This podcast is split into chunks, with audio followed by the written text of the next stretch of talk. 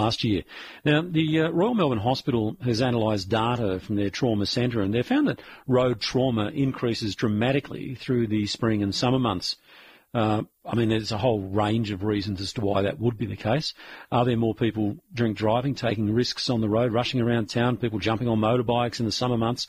If you're on the road often, give me a call. How does driver behaviour change in the warmer months as opposed to, say, the winter months? To explain, a little bit more. We're joined on the line by Dr. David Read, who's head of trauma at the Royal Melbourne Hospital. Good morning, David. Good morning, Tony. Is, does your data tell you that? Does it the fact that uh, the trauma does increase over the warmer months compared to the to the winter months and the wetter and gloomier months, if you like? Yeah, absolutely, absolutely. So, for example, for a winter quarter, we might have about say 370 or 80 people admitted with um, serious injury after motor vehicle collisions, but in a in a spring or summer quarter, it will go up to about 420, 430 yeah, because we, we, I mean, we hear and we publicise as we should because we're, we're trying to shock people into some sort of behavioural change. Uh, we do publish the, the death toll and the running total through the year, but it's that road trauma, those figures that, that we never see. Yeah, and it's, um, you're quite right that uh, the figure you quoted before, for every one of those um, fatalities, uh, there's 10 people that are seriously injured, spending weeks in hospital, and may not ever fully recover. Um, so uh, it's not just about those that um, that it is that, that actually pass as a result of a motor vehicle collision, but uh, there's, for every one of those, there's many others that life is altered often forever.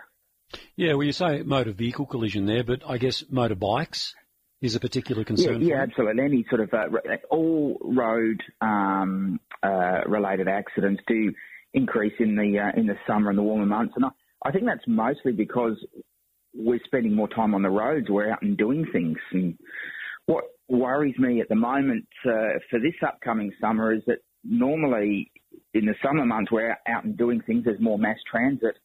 Uh, but the weather's better, but we haven't exactly got that at the moment. We've still got the wet roads, but we're also going to have the mass transit. Well, which is exactly what we're seeing today, presumably. We've got wet roads, uh, and we've got people jumping in the car to sort of get away for that uh, Christmas period between now and effectively New Year's Eve. So I, I guess it must be frustrating for you in that most of these, 99.9% of these, would be avoidable, and yet the strain on the hospital system comes at a time when it's it's almost buckling now anyway. Oh, it would be very comfortable at the Royal Melbourne Hospital with people spending time in a deck chair with a drink with their family rather than in traction in one of our wards. That's for sure. Um, you know, we're we're there if you need us, but it would be best to uh, uh, to not need us in the first place. And uh, you know, if it's uh, you know, if you're on holidays, what's the rush? You take your time to get where you're going, uh, and uh, enjoy it when you get there, rather than rush or make a silly decision on the road, which might have a, a consequence for the rest of your life. Have you got a breakdown of demographics? I mean, I, I, look, I, I, don't have the data in front of me, but am, am I right in suggesting young males are probably more susceptible to be part of these numbers? Uh, yes, so about 60% uh, of our admissions for, for major trauma, the seriously injured ones, are males. Uh, and the the leading demographic is uh, between a 20 to 35 age group.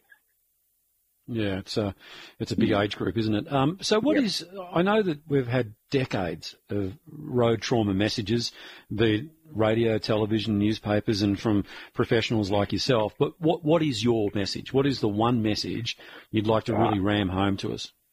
Yeah, just just arrive, arrive alive. I think is the uh, is the take home message. You know, you're on holidays. Uh, uh, you know, you've you've got time on your side. Um, just take it easy out there because uh, you know a quick impulsive decision may have consequences for the rest of your life.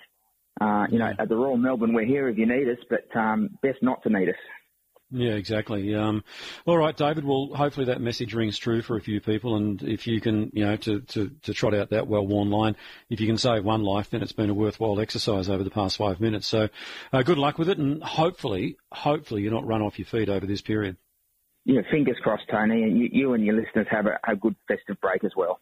and a safe one. Dr. David Read joining us there, head of trauma at the Royal Melbourne Hospital. And he's spot on. I mean, if you're going away on holiday,